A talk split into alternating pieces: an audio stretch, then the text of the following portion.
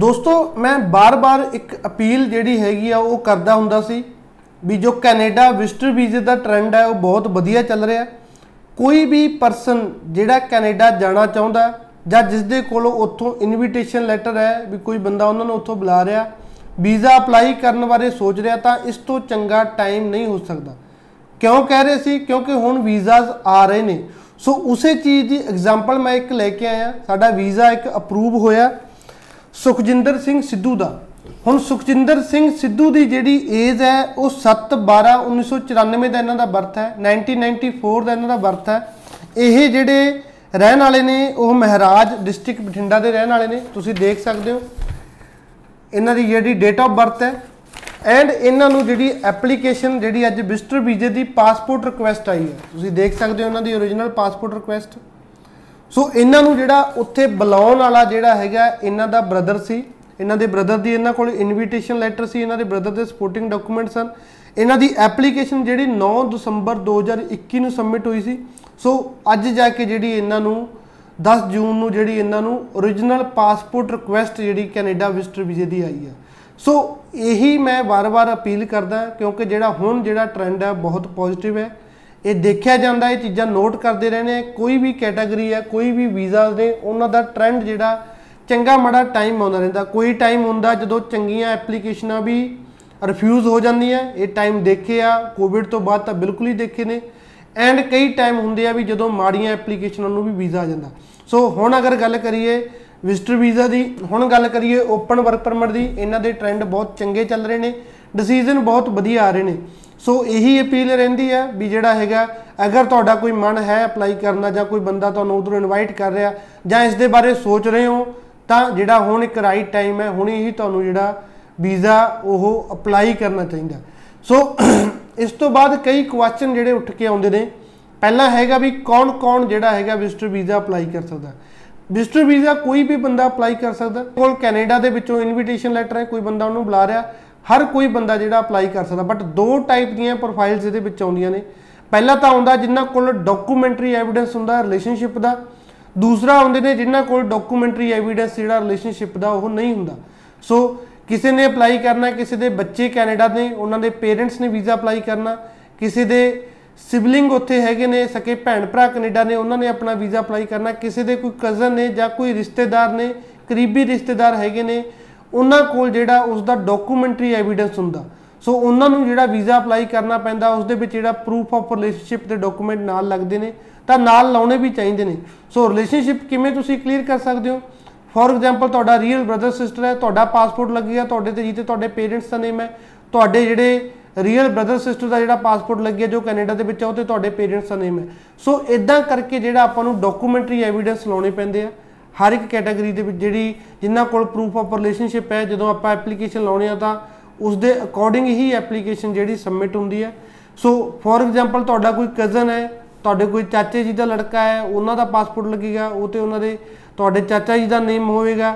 ਉਸ ਤੋਂ ਬਾਅਦ ਤੁਹਾਡੇ ਚਾਚਾ ਜੀ ਦਾ ਪਾਸਪੋਰਟ ਲੱਗਿਆ ਤੇ ਦਾਦਾ ਦਾਦੀ ਦਾ ਨੇਮ ਕੁਝ ਵੀ ਜਿਹੜੀ ਹੈਗੀ ਇੱਕ ਚੇਨ ਬਣਾਉਣੀ ਪੈਂਦੀ ਹੈ ਡਾਕੂਮੈਂਟਰੀ ਐਵੀਡੈਂਸ ਦੀ, ਜਿਹੜੇ ਆਪਾਂ ਨੂੰ ਦੇਣੇ ਪੈਂਦੇ ਆ। ਫਿਰ ਜਾ ਕੇ ਜਿਹੜਾ ਹੈਗਾਗਾ, ਉਹ ਵੀਜ਼ਾ ਪ੍ਰੋਸੈਸ ਜਿਹੜਾ ਹੈਗਾ, ਉਹ ਚੰਗਾ ਹੁੰਦਾਗਾ। ਸੋ ਹੁਣ ਦੇ ਜਿਹੜੇ ਟਾਈਮ ਦੇ ਵਿੱਚ ਜਿਹੜਾ, ਅਗਰ ਗੱਲ ਕਰੀਏ ਇਦਾਂ ਦਾ ਟਾਈਮ ਜਿਹੜਾ ਪਹਿਲਾਂ 2014-15 ਦੇ ਵਿੱਚ ਆਉਂਦਾ ਸੀ 2014-15 ਚ ਕਾਫੀ ਵੀਜ਼ਾ ਆਉਂਦੇ, ਉਸ ਤੋਂ ਬਾਅਦ ਡੇ ਬਾਏ ਡੇ ਐਪਲੀਕੇਸ਼ਨਾਂ ਵਧਦੀਆਂ ਗਈਆਂ, ਤਾਂ ਜਿਹੜਾ ਪ੍ਰੋਸੈਸ ਆ, ਉਹ ਸਟ੍ਰਿਕਟ ਹੁੰਦਾ ਗਿਆ। ਸੋ ਹੁਣ ਜਾ ਕੇ ਦੁਬਾਰਾ ਜਿਹੜਾ ਇਸ ਟਾਈਮ ਨੂੰ ਜਿਹੜਾ ਰਿਪੀਟ ਹੋਇਆ। ਸੋ ਦੇਰ ਨਹੀਂ ਕਰਨੀ ਚਾਹੀਦੀ, ਇਸ ਜਿਹੜਾ ਪੋਜ਼ਿਟਿਵ ਟ੍ਰੈਂਡ ਦਾ ਬੈਨੀਫਿਟ ਲੈਣਾ ਚਾਹੀਦਾ। ਦੂਸਰੇ ਪਰਸਨ ਜਿਹੜੇ ਹੁੰਦੇ ਨੇ, ਜਿਨ੍ਹਾਂ ਕੋਲ ਪ੍ਰੂਫ ਆਫ ਰਿਲੇਸ਼ਨਸ਼ਿਪ ਨਹੀਂ ਹੁੰਦਾ ਹੁਣ ਇਦਾਂ ਨਹੀਂ ਹੈ ਵੀ ਤੁਹਾਡਾ ਕੋਈ ਰਿਲੇਸ਼ਨਸ਼ਿਪ ਵਾਲਾ ਬੰਦਾ, ਤੁਹਾਡਾ ਕੋਈ ਰਿਸ਼ਤੇਦਾਰ ਜਾਂ ਕੋਈ ਸਗਾ ਭੈਣ ਭਰਾ ਕੈਨੇਡਾ ਹੈ ਨਹੀਂ, ਤਾਂ ਤੁਸੀਂ ਆਪਣਾ ਵਿਜ਼ਟਰ ਵੀਜ਼ਾ ਜਿਹੜਾ ਅਪਲਾਈ ਨਹੀਂ ਕਰ ਸਕਦੇ। ਬਿਲਕੁਲ ਕਰ ਸਕਦੇ ਹੋ। ਜੋ ਬੰਦਾ ਤੁਹਾਨੂੰ ਇਨਵਾਈਟ ਕਰ ਰਿਹਾ ਉਹ ਤੁਹਾਡਾ ਫਰੈਂਡ ਵੀ ਹੋ ਸਕਦਾ, ਕੋਈ ਫੈਮਿਲੀ ਫਰੈਂਡ ਵੀ ਹੋ ਸਕਦਾ। ਉਸ ਤੋਂ ਵੀ ਜਿਹੜੀ ਹੈਗੀ ਆ ਤੁਸੀਂ ਐਪਲੀਕੇਸ਼ਨ ਲਾਉਂਗੇ ਬਟ ਉਹਦੇ ਵਿੱਚ ਤੁਹਾਡੇ ਕੋਲ ਡਾਕੂਮੈਂਟਰੀ ਐਵੀਡੈਂਸ ਨਹੀਂ ਹੋਊਗਾ ਬਟ ਤੁਸੀਂ ਉਸ ਨੂੰ ਜਾਣਦੇ ਕਿਵੇਂ ਹੋ? ਤੁਸੀਂ ਨਾਲ ਸਟੱਡੀ ਕੀਤੀ ਹੈ, ਤੁਸੀਂ ਇੱਕ ਥਾਂ ਦੇ ਰਹਿਣ ਵਾਲੇ ਨੂੰ ਉਹਨਾਂ ਦਾ ਬੈਕਗ੍ਰਾਉਂਡ ਤੁਹਾਡੇ ਪਿੰਡ ਦਾ ਬਟ ਇਹ ਚੀਜ਼ਾਂ ਨਾਲ ਜਿਹੜੀਆਂ ਕਲੀਅਰ ਕਰਨੀਆਂ ਬਹੁਤ ਜ਼ਰੂਰੀ ਹੈ। ਸੋ ਕੋਈ ਵੀ ਪਰਸਨ ਜਿਹੜਾ ਵਿਜ਼ਟਰ ਵੀਜ਼ਾ ਅਪਲਾਈ ਕਰ ਸਕਦਾ ਉਸ ਦੇ ਵਿੱਚ ਦੋ ਕੈਟਾਗਰੀਜ਼ ਆਉਂਦੀਆਂ ਨੇ। ਪਹਿਲਾ ਤਾਂ ਜਿਨ੍ਹਾਂ ਕੋਲ ਡਾਕੂਮੈਂਟਰੀ ਐਵੀਡੈਂਸ ਹੁੰਦਾ ਰਿਲੇਸ਼ਨਸ਼ਿਪ ਦਾ, ਦੂਸਰਾ ਜਿਨ੍ਹਾਂ ਕੋਲ ਨਹੀਂ ਹੁੰਦਾ ਬਟ ਅਪਲਾਈ ਹਰ ਕੋਈ ਕਰ ਸਕਦਾ। ਦੂਸਰਾ ਹੁਣ ਕਿਹੜੀਆਂ-ਕਿਹੜੀਆਂ ਗੱਲਾਂ ਦਾ ਆਪਾਂ ਨੂੰ ਧਿਆਨ ਰੱਖਣਾ ਚਾਹੀਦਾ ਵਿਜ਼ਟਰ ਵੀਜ਼ੇ ਵੇਲੇ? ਜਾਂ ਕਿਹੜੇ ਮੇਨ ਪੁਆਇੰਟ ਨੇ ਜੋ ਵੀਜ਼ਾ ਆਫੀਸਰ ਦੇਖਦਾ ਤੁਹਾਨੂੰ ਵੀਜ਼ਾ ਇਸ਼ੂ ਕਰਨ ਵੇਲੇ? ਸੋ ਕੈਨੇਡਾ ਦੀ ਅਗਰ ਗੱਲ ਕਰੀਏ ਡਾਕੂਮੈਂਟਰੀ ਬੇਸਡ ਵੀਜ਼ਾ ਜਾਂ ਡਾਕੂਮੈਂਟ ਬੇਸਡ ਵੀਜ਼ਾ ਜਿਹੜਾ ਹੈਗਾ, ਕੋਈ ਫਿਜ਼ੀਕਲੀ ਤੁਹਾਨੂੰ ਜਾਣਾ ਨਹੀਂ ਪੈਂਦਾ, ਕੋਈ ਤੁਹਾਡੀ ਇੰਟਰਵਿਊ ਨਹੀਂ ਹੁੰਦੇ, ਤੁਹਾਡੇ ਡਾਕੂਮੈਂਟ ਜਾਂਦੇ ਆ, ਤਾਂ ਤੁਹਾਡੇ ਡਾਕੂਮੈਂਟ ਨੇ ਹੀ ਤੁਹਾਨੂੰ ਵੀਜ਼ਾ ਦਿਵਾਉਣਾ। ਸੋ ਤੁਹਾਡੇ ਚੰਗੇ ਤਰੀਕੇ ਨਾਲ ਡਾਕੂਮੈਂਟ ਲਾਓ ਪ੍ਰੈਜੈਂਟੇਸ਼ਨ ਲਾਓ, ਸਭ ਤੋਂ ਪਹਿਲਾਂ ਤਾਂ ਤੁਹਾਡੀ ਇਨਕਮ ਦੇ ਪ੍ਰੂਫ ਚੰਗੇ ਤਰੀਕੇ ਨਾਲ ਸ਼ੋਅ ਕਰੋ। ਇਨਕਮ ਦੇ ਵਿੱਚ ਤਿੰਨ ਟਾਈਪ ਦੇ ਕੰਮ ਹੁੰਦੇ ਆ। ਪਹਿਲਾ ਜੌਬ ਹੁੰਦੀ ਹੈ ਜਾਂ ਐਗਰੀਕਲਚਰ ਹੁੰਦਾ ਜਾਂ ਬਿਜ਼ਨਸ ਹੁੰਦਾ। ਜਿਸ ਵੀ ਕੈਟਾਗਰੀ ਨੂੰ ਤੁਸੀਂ ਡਿਫਾਈਨ ਕਰਦੇ ਹੋ, ਤੁਸੀਂ ਜੌਬ ਕਰਦੇ ਹੋ ਜੌਬ ਦੇ ਤਿੰਨ ਤੋਂ ਚਾਰ ਡਾਕੂਮੈਂਟ ਲਾਓ। ਤੁਸੀਂ ਬਿਜ਼ਨਸ ਕਰਦੇ ਹੋ ਬਿਜ਼ਨਸ ਦੇ ਜਿਹੜੇ ਤਿੰਨ ਤੋਂ ਚਾਰ ਡਾਕੂਮੈਂਟ ਲਾਓ। ਪਿਛਲੇ 2-3 ਸਾਲ ਦਾ ਆਪਣਾ ਵੇਰਵਾ ਦਿਖਾਓ। ਤੁਸੀਂ ਐਗਰੀਕਲਚਰ ਕਰਦੇ ਹੋ ਐਗਰੀਕਲਚਰ ਦੇ ਜਿਹੜਾ ਤਿੰਨ ਤੋਂ ਚਾਰ ਡਾਕੂਮੈਂਟ ਲਾਓ। ਤਾਂ ਜਿਸ ਕੈਟਾਗਰੀ ਨੂੰ ਤੁਸੀਂ ਡਿਫਾਈਨ ਕਰਦੇ ਹੋ ਉਸ ਦੇ ਸਪੋਰਟਿੰਗ ਡਾਕੂਮੈਂਟ ਤੁਹਾਡੇ ਕੋਲ ਹੋਣੇ ਚਾਹੀਦੇ ਆ। ਤੁਹਾਡਾ ਸੋਰਸ ਆਫ ਇਨਕਮ ਸਟਰੋਂਗ ਹੋਣਾ ਚਾਹੀਦਾ। ਤੁਹਾਡੀ ਸੋਰਸ ਆਫ ਇਨਕਮ ਨਾਲ ਤੁਹਾਡੀ ਹੋਮ ਕੰਟਰੀ ਤੁਹਾਡੇ ਟਾਈਸ ਸਟਰੋਂਗ ਹੁੰਦੇ ਆ। ਵੀ ਤੁਸੀਂ ਇਸ ਚੀਜ਼ ਲਈ ਜਿਹੜਾ ਵਾਪਸ ਆਓਗੇ, ਤੁਹਾਡਾ ਕਹਿ ਸਕਦੇ ਹੋ ਜੀ, ਸਾਡਾ ਤਾਂ ਬਿਜ਼ਨਸ ਚੱਲਦਾ ਹੈ, ਇੰਨੇ ਦੀ ਟਰਨਓਵਰ ਇਸ ਚੀਜ਼ ਲਈ ਵਾਪਸ ਆਵਾਂਗੇ, ਅਸੀਂ ਜੌਬ ਕਰਦੇ ਆ ਇੰਨੀ ਸਾਡੀ ਸੈਲਰੀ ਹੈ ਇਸ ਚੀਜ਼ ਲਈ ਵਾਪਸ ਆਵਾਂਗੇ। ਸੋ ਰੀਜ਼ਨ ਚਾਹੀਦਾ ਆਪਾਂ ਨੂੰ ਡਾਕੂਮੈਂਟਰੀ ਐਵੀਡੈਂਸ ਉਸ ਦੇ ਵਿੱਚ ਤੁਸੀਂ, ਉਸ ਤੋਂ ਬਾਅਦ ਜਿਹੜਾ ਮੇਨ ਆਉਂਦਾ, ਉਹ ਪ੍ਰੂਫ ਆਫ ਫੰਡਸ ਆਉਂਦਾ।